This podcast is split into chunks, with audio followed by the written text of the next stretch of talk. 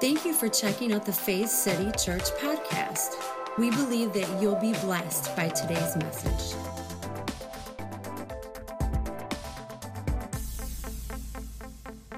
Say the unexpected. The unexpected. How many know that life is full of the unexpected? I want to talk about that today. Uh, before that, though, I just want to welcome you. If it's your first time with us this morning, uh, online or even here, uh, just know that this is a place that, even though we may not know you, we love you. There's something about connection. And as we connect with our Heavenly Father, with the source of life, that's what we call it, the divine, what happens is it just begins to rearrange our heart in such a fashion that when we see others, there's just love for the other. It's absolutely beautiful. And so we're glad that you're here with us this morning. So I want to talk today. This is the title of the message. It's called Unexpected Turns. Say Unexpected Turns. A little subtitle there would be The Narrow Way. Say Narrow Way. You know, Jesus talked about the narrow way. And so, you know, again, like every Sunday, I think it's it's it's fun, at least for me, to dig into portions of scripture and to see how what, what did Jesus say? What did the apostles say? What is a story saying that I can apply to my life to help me live uh, to a higher potential, to who I truly am? How many know that really in this journey we're trying to discover the truth of who we are? Like the depths, the, the that authentic identity, that, that true origin from God. And so, how many know it is a journey though? And so you can kind of see that in your own life. There's these ebbs and flows where you're like, oh, I think I'm getting it. Oh, I, okay, wait. Oh, I think I'm getting it. Oh, and we're back and forth. But that's part of the journey. And so I want to talk about this idea of unexpected turns. You know, when I was 15, I had taken my driver's training and um, had gotten my permit. I don't know how that works anymore. Is there a permit still? Is there? Okay my, my, I have a son who will be doing that again pretty soon. But when, when you're 15, you can get that permit, and it permits you to drive with someone else who has a license. And I think preferably 18 or over, something like that. I don't know if it's changed. But when you're 16, we all know what happens, right? Did anyone go on their 16th birthday and get their license? Anyone? I did. I was there probably when they opened. I'm like, I'm ready. I'm ready to be open and free with this my parents called it a privilege. I called it a right. I have the right to have this. Now I am lucky enough that that you know I saved up. My dad helped me. I actually had my first car when I was 15, and it sat there a lot, and I just stared at it. Um, it was a it was a gold 78 Regal. I know that's not cool now, but it was cool then. Remember that 78? It was kind of like the Monte Carlo, the the uh, Regal, and what was the other one? The Grand Prix. Was it? Yeah. So you know, we're old dudes, right? So like it just had this this just cool body style. It's still cool to this day, okay? And so I was so excited to drive that thing. So I got my license at 16, and I remember it was just every opportunity I could have to just drive somewhere I would drive. What, what, what is that? You, you need milk? You you need bread? Like I would run errands for my parents until I got old. Like here they're asking me again. But it was so exciting to be out on the road. And I remember uh, one Sunday after church, I had some friends who lived in the Flint area, and so we were heading over to hang out their house. And so they were all with me, and you know, I kind of felt like pretty cool. Like I'm driving, I've got my friends, they trust me with this. And so we're driving, and we hit downtown Flint. Well, I don't know if you're familiar with downtown Flint, but there's a lot of one ways. Now, I know they've changed a lot of that around, so it's a little bit easier, but anyone remember back in the day? When you first started driving, just trying to figure that out. So we had come up to a street, and I remember I had made a left onto the street, and we came up, and the light turned red. So I stopped in front of the light, and we're just sitting there, and we're, we're talking, you know, feeling cool because we're teenagers and we're on our own. Maybe we got some music going. At one point, one of my friends said, Andy, I'm like, what? He goes, look across on the other side of the light. Why are all the cars facing us? And I looked, and sure enough, every car in every lane was coming at us. All I saw was headlights. I'm like, what is going on? And I realized I was going the wrong way on a one way. Now, you know, if, if, that happened to me today, which it, hopefully it wouldn't, but, you know, I often ask my wife, I often miss exits when I get talking. That's just what I do. And, but if I were to do that today, I'd be like, oh man, I'm in the wrong place. And I might even, if it's, you know, if there's not a lot of traffic, UE, turn around, quickly turn, whatever. But as a 16 year old, I was freaking out. I'm thinking all I see is headlights. When this goes green, we're toast. So I remember the light turns green and I just floored it. Didn't even need to floor it, man. What are you doing? But I floored it, went around that corner as quick as I could. And man, my heart was just fluttering. And I thought, my gosh, I was going the wrong way. How many know that's an unexpected turn? See, when I when I turned onto that that road, I I just thought we were going to just go down the road, no big deal. I did not expect there to be headlights facing my way. But that's how life is. Life throws us unexpected turns. And one of those unexpected turns comes to us in the Gospel of Matthew. Let's turn to Matthew chapter 7. This is part of the famous Sermon on the Mount. Has anyone heard of the Sermon on the Mount? Chapters 5, 6, and 7. And Jesus says some pretty radical stuff. And I think it's important that we dig into it. It's probably one of the most prolific teachings that, that, that we know from Jesus. There's so many nuggets, so much goodness within it. But I want to really zero in in Matthew chapter 7 this morning because Jesus, he throws an unexpected turn at us here. I'm going to start in verse 9. He says, Do you know of any parent who would give his hungry child who asked for food a plate of rocks instead? Or when asked for a piece of fish, what parent would offer his child a snake instead? If you, imperfect as you are, know how to lovingly take care of your children and give them what's best, look what he says, how much more ready? Say, how much more ready? Look at this. How much more ready is your what? Heavenly Father to give wonderful gifts to those who ask him. Now, already, Jesus is messing with some, some mindsets. Because, you know, for most of us, I mean, a lot of us, we say Heavenly Father in every prayer. And so we kind of almost just, it's an automatic thing we regurgitate Heavenly Father, Heavenly Father, Heavenly Father. But for the Jews at the time, to even have this concept or idea of God as a father, it, was it wasn't they weren't with it. They weren't quite understanding. This would rattle their brains a little bit. And so, what we see here is this is really interesting. Look at what Jesus is doing here. Because he wants us to take the next several things that he says and view them through the lens of a loving father, a father who gives wonderful gifts to those who ask him. We need to catch this. This is really important. How many know context is important? I say it probably every Sunday. You know, it's, it's great to take a verse and just put it on a bumper sticker or, or, or on a t shirt or to teach from it. But we have to be really careful because you can take one verse out of context. And what has uh, Bishop Jamie said? Any verse pulled out of context is just a con. So we have to be really careful about how that, not like, oh, the Lord's, gonna, no, no, be careful so we have proper understanding. And so Jesus is setting something up here. It's the setup. All right, he's getting ready to take one of those turns, one of those unexpected turns. And so he talks to us about this loving father. You know, I think even myself as a parent, as inconsistent and as imperfect as my parenting can be, you know, how many have had bad days as parents? Yeah, come on. Apologies can go a long way, right? It's okay to apologize.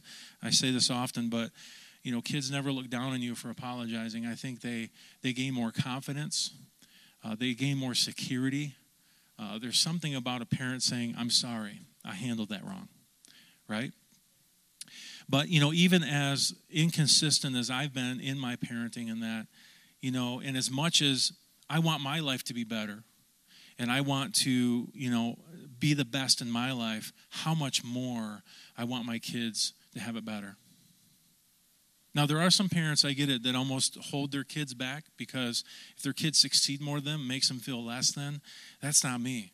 I want my kids to thrive more than I've thrived. I want my kids to have more than I've had. I want my kids to have a better understanding of life and, and, and spirituality and, and Heavenly Father than I have, right? How about you?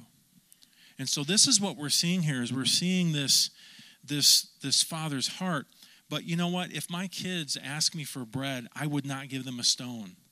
If my kids ask me for fish, I'd say, Yeah, you can have mine. I don't like it anyway. But the fact is, I wouldn't give them a scorpion. I wouldn't give them a snake, right? But look how amazing the Heavenly Father is. And again, as much as I want things to go well in my life, I desire for things to go even better, even more better. Man, that really just nails it home, doesn't it? Any teachers here this morning? I want things to go more better for my kids. How about you?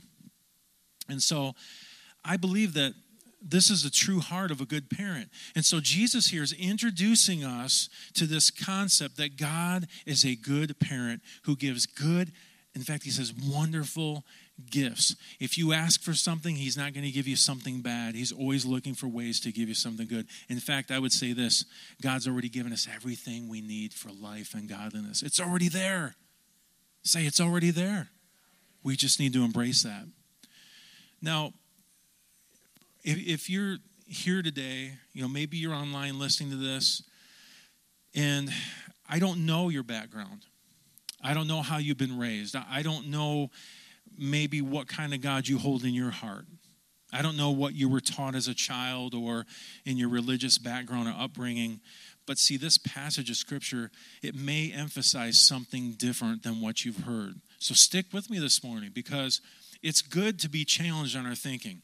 It's good to be challenged on our belief system. I think it's amazing to do this, and Jesus does this. And so, what we see is Jesus is painting this beautiful portrait of our Heavenly Father and His love for His children. But then, say, but then, right in the middle of Him sharing this concept of how amazing the Father is, how loving, how He treats us. This is what I was thinking about when we were singing that song. Whew. So good. God is kind and He's loving. He doesn't look down his nose at you, He's not condescending. He doesn't say things like, You'll never amount to anything. Come on now. This is a good father. Right in the middle of this concept, there's an unexpected turn that affects you and me. It, it affects all of us. Jesus teaches that that same love that he's talking about with the Father is to be reflected in you and me. How many know we're reflections? Come on, Ed. We just talked about this this morning, didn't we? We're reflections of Heavenly Father. We're reflections, reflections of Jesus. We're reflections of Holy Spirit. We could say we're reflections of God Himself. And so Jesus teaches that that same love is to be reflected in you and me. We are to actually treat others in that same manner treat people with kindness, treat people with love. Show grace to those around us. Why? Because Heavenly Father has to us. And what does Jesus share? He shares the golden rule. Now, come on, we know, we all know the golden rule. This has become not just a religious thing, this is really like a Western society thing, isn't it? Look what Jesus says here in verse 12.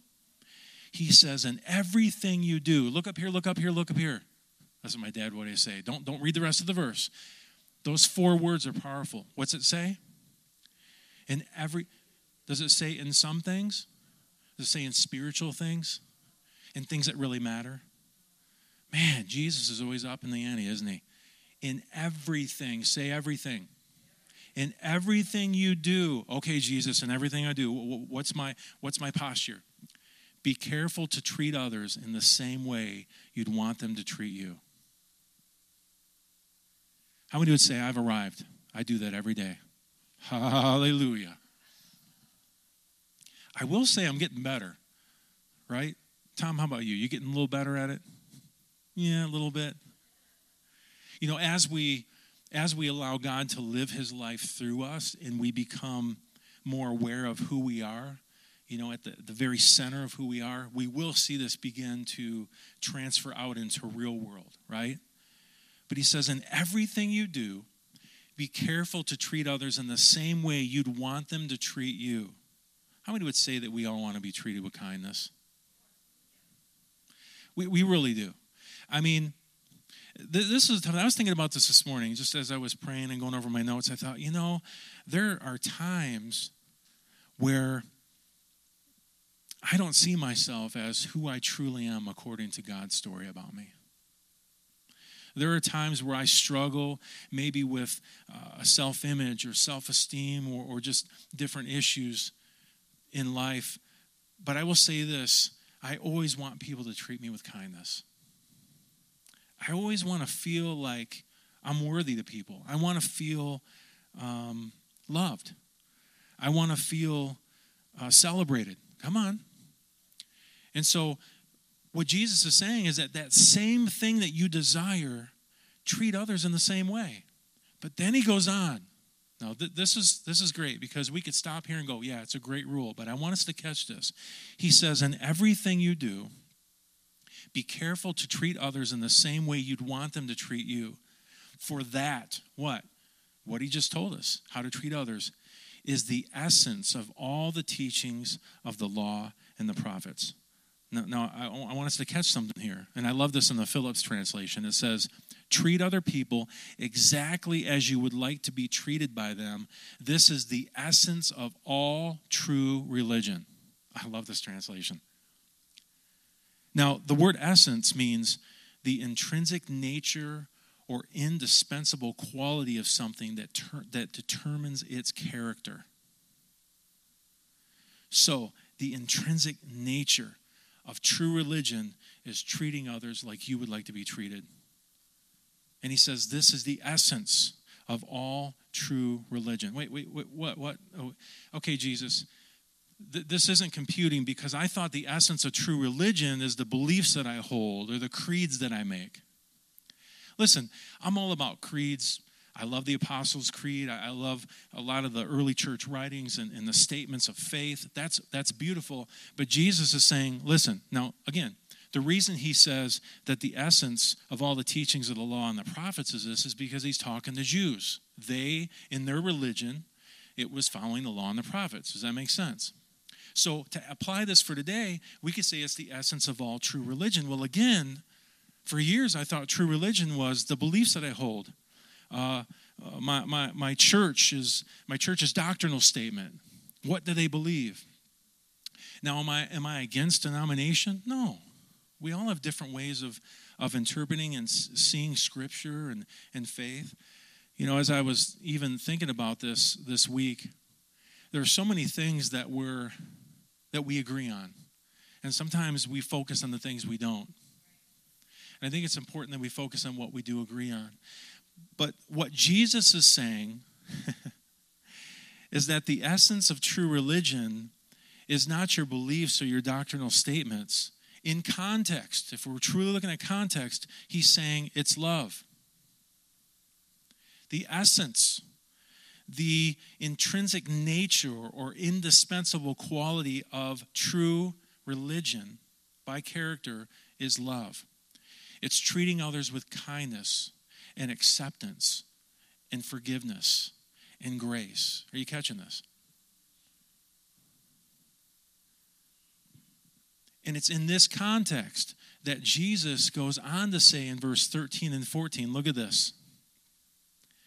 Enter through the narrow gate, because the wide gate and broad path is the way that leads to destruction. Nearly everyone chooses that crowded road.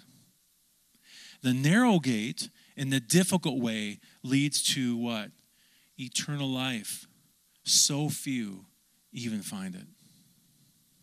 Now, any of us who have gone to church for any amount of time have heard this verse. Anyone familiar with this verse?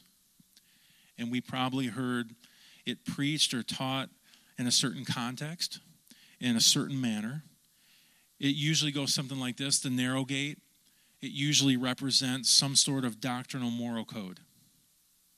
Okay, so this is the narrow gate. According to our belief system, according to our denomination or our theology. Again, I'm not against theology, I'm not, not against doctrine, okay? But, but I want us to pick up on this.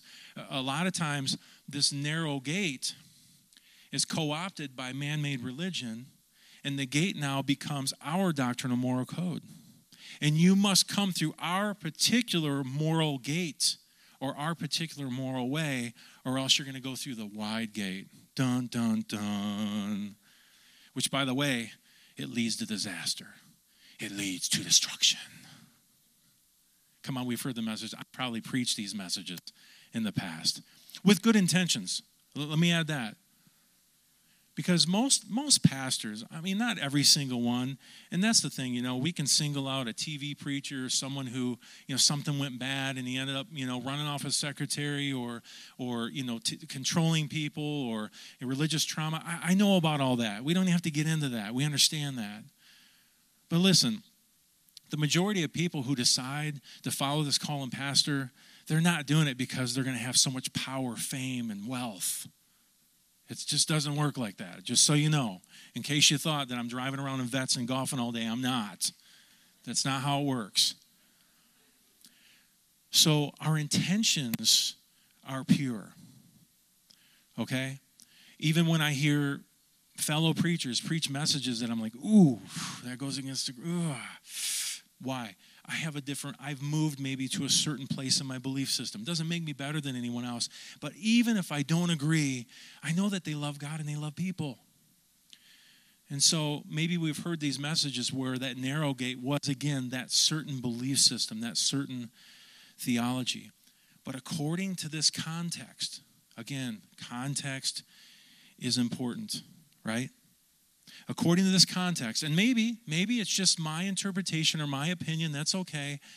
But, but again, I'm all about context. Think about this the wide gate is actually the moral codes and religious man made ideas that we come up with. It's a little different way to see it, right? It's the way that we feel secure. It's the way that we're reassured. It's the way of absolutes and certainties and religious ways to interpret. That is the wide way. And if you just take a look at really the popular Western religious thinking, it all follows this idea when it comes to the wide gate or the wide way. You know, we can actually replace the word wide here with the word easy. It's the easy way. And think about this it's really easy to fall into moral religious conduct absent of love. It's really easy to look down on other people or judge people absent of love. Come on, I've done it myself. It's so easy. I still can catch myself judging people. I may not verbalize like I used to, but I'll catch myself, and Holy Spirit goes, uh, uh, uh, uh, it reminds me of Jurassic Park. Uh uh uh. You didn't use the magic word or whatever it is. Does anyone have the Holy Spirit ever go uh uh uh? In a, not in a shameful way, but it's like, oh, you're thinking. Your thinking is not kingdom. You're not thinking from your true self. This is false self. This is old ideas. Come on now. But see, this wide way, it's the way that limits love and props up doctrinal constructs. Why? Because the wide way is safe. Why is it safe, Pastor? Because it doesn't call us into a vulnerable place of love and acceptance. It's not easier. See, it's easier to build walls and keep people out rather than tear down walls and be open to others. And so the wide way is the easy way. Well, well if that's true, Pastor, then, then why is the wide or easy way these man made religious constructs or theology? What is the narrow way? Well, Jesus said this He said, The narrow gate in the difficult way leads to what? Eternal life. Now, if you've gone here for any amount of time, you understand that we're not talking about afterlife. Right? I've said this before when you look at the gospel message that Jesus preaches, that the apostles preach, very rarely do you ever hear about afterlife. There's like 18 gospel messages in Acts, and not one of them talks about when you die and go to heaven. It doesn't. It's like, what? What? That is just like, but in the Western evangelical church, that's what we hear, right? It's all about heaven and getting somewhere, and heaven is my home and getting out of here. I'm not saying it's wrong. I'm not saying heaven doesn't exist. Jesus said it does. It's within you. Come on, someone. That's a whole different message. It doesn't mean that I won't go somewhere. I mean, the scripture, if we truly believe it, says that all spirits return to God, right? To be Paul says to be absent from the body is to be present with the Lord. So I understand that presence, but I don't know how it works. This is a spiritual thing that's kind of out of my I don't know. I haven't died yet. I'll know one day. But this idea of eternal life to a Jew, and this is who Jesus is addressing, is the highest level of living. And really, for them, it was according to Torah. So Jesus is already messing because see they thought in order for me to achieve the highest level of living to have that ultimate peace and connection with god i need to follow all these rules listen rules aren't bad i'm not saying that the law was put in place for a reason. There were people who didn't quite understand God, and the law was supposed to bring them a place where they no longer needed the law because they lived out of the law of love from their heart, right? We, we know this. But see, their idea was in order to achieve this eternal life, to live the best, highest level here, right now, on this earth, it's according to Torah. And Jesus says, no, it's according to true religion. And the essence of that is treating others exactly like you want to be treated. Now, that doesn't sound very Western evangelical, does it? I mean, the way to eternal life is to treat others right. That's wow. That's pretty wild. But he says the narrow gate and the difficult way leads to eternal life. And I look what he adds. So few even find it. Listen to me. The narrow way is what Jesus is asking us to do to love like God loves.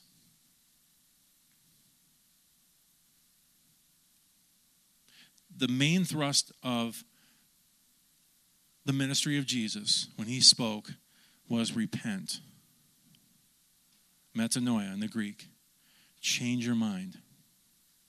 As a man thinks, so is he change your mind. Your concepts about following the law perfectly or seeing uh, others as less than is not cutting it. It's not leading to eternal life. In order to, to, to arrive to eternal life or begin to experience this eternal life, you have to treat others with kindness and with love. It's radical. And then he goes on to say, Few even find it. Which, if you actually look around, again, at the state of the church in the last hundreds of years, few have found, right? Few have found this narrow path. Love isn't present like it should be. The true agape love of God is not reflected in us. And Jesus is saying that same love that the Father has for you, that same kindness that God has for you, should be reflected. Come on. Again, this all comes within the context of how God treats his children. Can you see it? Now, again, it, this is my interpretation of what's being said here. To the best of my ability, to the best of the context, I, I could be wrong. I'll admit that. Okay? And you don't even have to agree with me. That's okay. But let me say this this view is immersed in a contextual hermeneutic in the entirety of Christ's teaching here. If, if, you, if you take it all as a whole, I believe that's what we're seeing. And for me, I found that this has really been my journey. It's having to remove myself from the wide way of thinking and doing. Because again, it's the easy way. It, you know, it might seem, it might not seem like it makes sense, but to choose the way of law and to choose the way of parameters and all these things, do you realize that when you live by law, you're not living by faith? You don't have to, it's spelled out for you. The hard thing is to live by faith. Okay, God, um, you're calling me to higher things here. Yes, son, I am. Okay. Um, is there a list? No. But but what do I do? You live out of love. Well, how do I do that? It's going to take time and patience and practice. What did Jesus say in Matthew? He said, Are you tired? Are you worn out? Are you burned out on religion? He says, Come to me and take a real rest. And what's beautiful in that same portion is he says, I want you to watch me. I want you to work with me. See, it's not going to come naturally. What I mean by that is, is again, this repentance thing. Romans 12, 2, we're transformed by the renewing of our mind. We have to change our mind in so many different facets of our life, and it takes time. And it takes time to say, okay, Jesus, what would you say here? You ever done that? Just thought, okay, I want to respond right now to this person. because it's, it is going to feel so good to respond right now. Come on, I'm just trying to be honest. You know what the hard thing to do is? Is to stop, not say anything, and say, Holy Spirit, I need help. What would you say? And usually, Holy Spirit would say something differently than we would because of the old mindsets, the old ideas. No, here's some encouragement. Eventually, as we get more in touch with who we truly are, the responses begin to look like the responses of Jesus. Isn't that cool? And so it's a process of growth. We're not going to always get it right. And so I've had to remove myself from the wide way of thinking and doing. I've had to, on purpose, with intentionality, focus on the narrow way. What is the narrow way? It's the way of love, it's the way of acceptance, it's the way of inclusion. And guess what? Why do I have to focus on it? Why do I have to sometimes really meditate on that way? Because it's not easy. It's just not. It's not the easy way, it's not the wide way. And you know what? It's a scary thing to do. But at the same time, it grows your heart. It, brings you closer to the essence of who you are as a reflection of the image of God. It's beautiful. And let me tell you, it's worth it.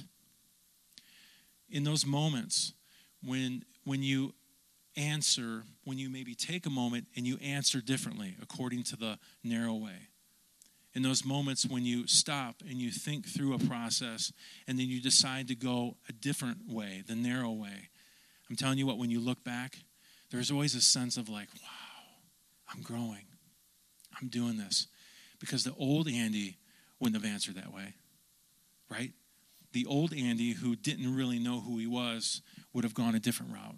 Come on, has anyone experienced this in their life? And it's just amazing. And I do believe that Heavenly Father is so proud of us in those moments. He's like, You're getting it. You're seeing who you truly are. I've always seen you that way. And that's the thing about faith. And this is how God operates, right? He speaks to those things as not as though they were. See, so many times we think when we mess up, uh, we think God feels the same way about us as we do, don't we? Oh man, God, I, I've done this before. God, I, I know, I know you're really, you're really just disappointed in me right now. Have you ever said that? Man, Lord, I know that. Uh, I don't even know how you can look at me right now. The thing we don't realize is God doesn't look at us right now where we are. He looks at us as we've always been. I know that's kind of like, where are we going with this? But see, he speaks to those things that are not as though they are. And so, again, it brings you closer to the essence of who you are as that reflection of the image of God. And so, what we see here is Jesus gives a plot twist. He, he gives us an unexpected turn in this portion of his sermon. You see, learning how to treat other people as you desire to be treated is one of the greatest unexpected turns that we will ever go through. Because I'm telling you what, if you can get this down, it changes everything. And I've even seen this in my own life when when I, I, begin to treat others with kindness and with grace and with love. Why? Because God's done the same thing with me my whole life. Even when I haven't measured up to my potential. Like the song says that we sang this morning, even when I'm hiding, like I just want out of this, I, I just don't want to participate. His grace is still there, His love is still there. We can't run away from it, we can't get away from it. And aren't you glad that God isn't some crazy, abusive father? Because people have literally, like, physically grown up in households where they just couldn't get away from the wrath.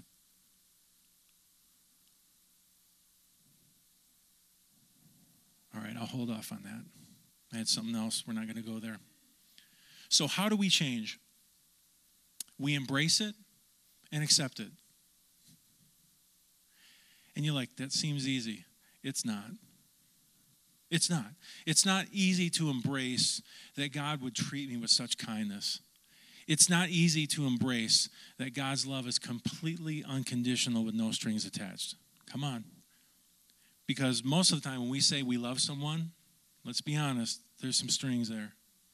There's some conditions there, maybe. I'll tell myself, even with my own kids, I've had to learn this. I mean, when I'm just ticked off, I'm not happy with what you're doing right now. I'm not happy with your responses. If I'm not careful, I will love them a little less. I will treat them a little differently. Am I the only one? Okay. For a minute there, I was like, man, I'm not even worthy to be pastor. But it's just, it's, it's what it is, right? Like, like, but think about this ultimate love with no conditions that no matter how, how you treat the person, they love you. That is amazing. And what's amazing is we can be the same. We can be that reflection and treat others exactly like we want to be treated. Because guess what? And this is one thing I've done to try to help myself. When my kids are in the, the midst of something and they've done something wrong, and maybe they're feeling some guilt and some shame, I have to put myself in, in their shoes because I've been there before. And what is the one thing that would motivate me? What was the one thing I would desire if I were in their shoes right now? Grace, acceptance, love. Because guilt and shame are going to change anything. In fact, you heap that on a child, you heap that on yourself, it just makes matters worse. You just go, well, if I'm that bad, I might as well, who cares? Might as well do it anyway.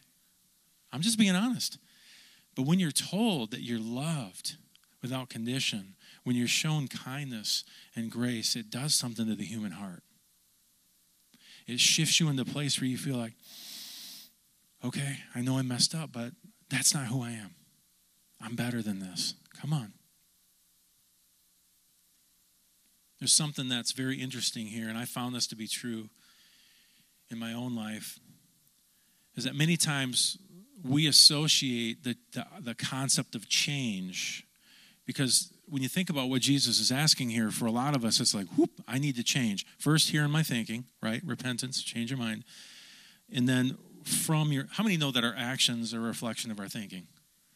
So, why would Jesus say change your thinking? Because he knows that your actions will line up with how you think. So if you change your thinking, it'll change your actions, right? But often when we think about the concept of change, we associate it with new beginnings, right? All right, I'm doing something new. We do this at the beginning of every year. All right, this is it. I've got my list, man. I'm going to do something brand new. This is time for change. But listen to me. Listen to me. The real power of transformation more often happens not when something new begins. Listen to me but when something old falls apart. When something deconstructs, when an, an idea just doesn't work anymore and it begins to crumble. Why is that? It's because the pain and chaos of something old falling apart invites our soul to listen on a deeper level.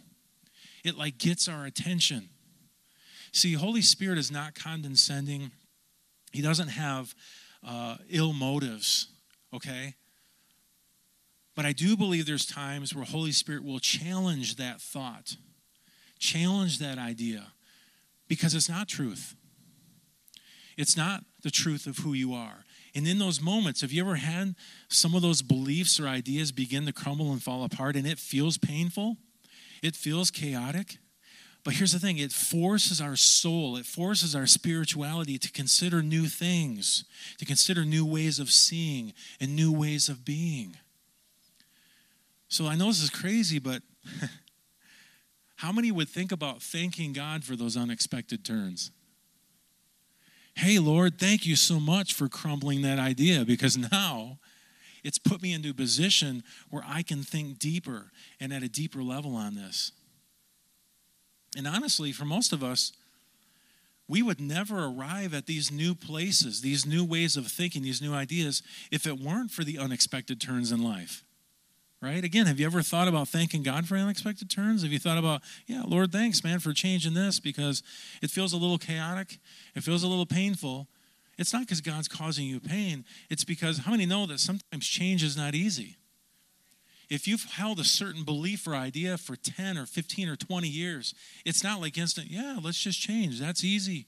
Easy as the wind blowing. No, it isn't. It's hard. But in John 13 35, as we bring this to a close, Jesus says this, which really backs up what he's saying here. He says, By this, by what, Jesus? All people will know that you are my disciples. By what? If you have love for one another. See, it's the same story. Jesus is saying, listen, the most important thing, the essence of all true religion. Now, when I say religion, I know there's some grace folks who are like, ooh, religion. It comes from two words in Latin. And, uh, you know, come on. It's, it's being bound, returning to bondage. No, I, I understand that. Man made religion can do that. But even, I believe it's the Apostle James talks about pure religion, true religion, which is what? It's taking care of the widows and the orphans. It's treating others as you want to be treated. So there's something about pure and true religion that's good. Religion isn't bad. True religion, man made religion, yes. Um, moral constructs, yes. But true religion is not. And look what he says this is how people know that you're my followers, that you're my, my pupil. Let me ask you this Do you know what the goal of a disciple is or even was in this time? It was to be exactly like the teacher, exactly like the master. Jesus is not asking us to do anything that he hasn't done. In fact, he's saying, I am your strength to help you in this process. Amen? And so I believe that Jesus offers us an invitation. Uh, Jesus, as always, invites us to a new way, the narrow way. The question is, will you accept? Will you say yes? Because guess what? It won't be easy. It may not seem normal, but I think Jesus knows better. How about you? Awesome. Will you stand with me this morning? Did you receive that this morning? Say the narrow way. Say unexpected turns. Heavenly Father, we thank you so much for your love and your kindness. I think sometimes we can take for granted the teachings of Jesus and the story, really, of a father who loves us. It can just become something we say so much that it loses that oomph, it loses that uh, radical transforming power that maybe it used to have. So we truly thank you for your love without strings, without conditions. We thank you that you're a Father who treats us with kindness and compassion. How do we know that? Because Jesus said that He only did and said what He saw you do and say. And we see Jesus with this radical compassion for people. People who were lost, people who were rejected, people who were living lower than their true selves. And Jesus, you would just say one simple word repent. Change your mind. You're not seeing things clearly. I pray, Holy Spirit, that you've been working on that this morning in our own minds, that maybe we've even this morning, just maybe someone here, someone listening online, one of those old ideas or thought patterns just it started to crack. It started to crumble. And it felt a little painful. It began to feel a little chaotic. But I pray that we can trust you. We can trust you in those moments that it's you just working through our life to bring us to a place of greater and deeper understanding. A place where we have to be open and vulnerable where we have to say, okay, I need your help, Jesus. Say this with me, Heavenly Father. I'm open. I'm open to unexpected turns. Challenge me, Holy Spirit, on my thinking, on my beliefs, on how I see myself. Challenge me and how I see others. I'm open. Heal those areas in my life, Jesus. I welcome you, Holy Spirit.